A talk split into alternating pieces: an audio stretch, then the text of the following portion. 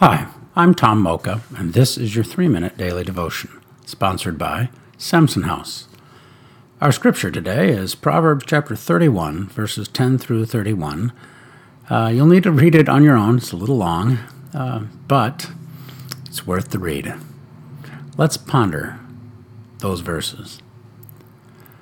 Though Proverbs 31 10 through 31 is about the virtuous woman, it is also about the people in her life, particularly her husband. Four times he is mentioned, and all four times he is better off because of her. Because of her, he lacks nothing. He enjoys the good things of life. He is respected among his peers, and he praises her as the most wonderful of women. There really is no such thing as a self made man. To get to where we are, we all have had help, beginning in childhood with feeding, clothing, and shelter, and continuing to this day. We may think, if I don't do it, nobody else will. But the truth is, life is a team sport, whether we acknowledge our teammates or not. To illustrate, Consider A.J. Jacobs, best selling author and insatiable creative.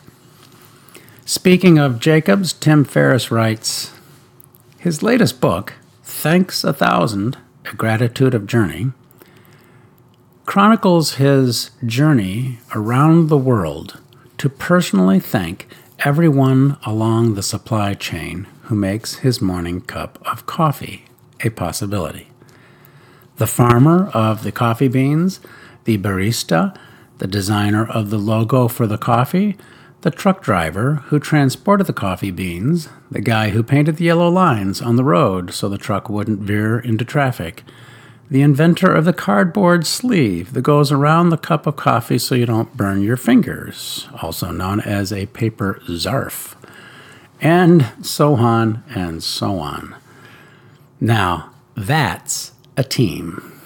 The virtuous woman is all of those and more to her husband and children. A good and humble man is wise to recognize and express his gratitude to her often. The beauty is, as he does so, she becomes even more wonderful. How can we pray about that? Take a moment and thank the Lord for the people in your life, known and unknown, all those who contribute to your well being, especially a loving spouse. Thanks for listening, and have a great day.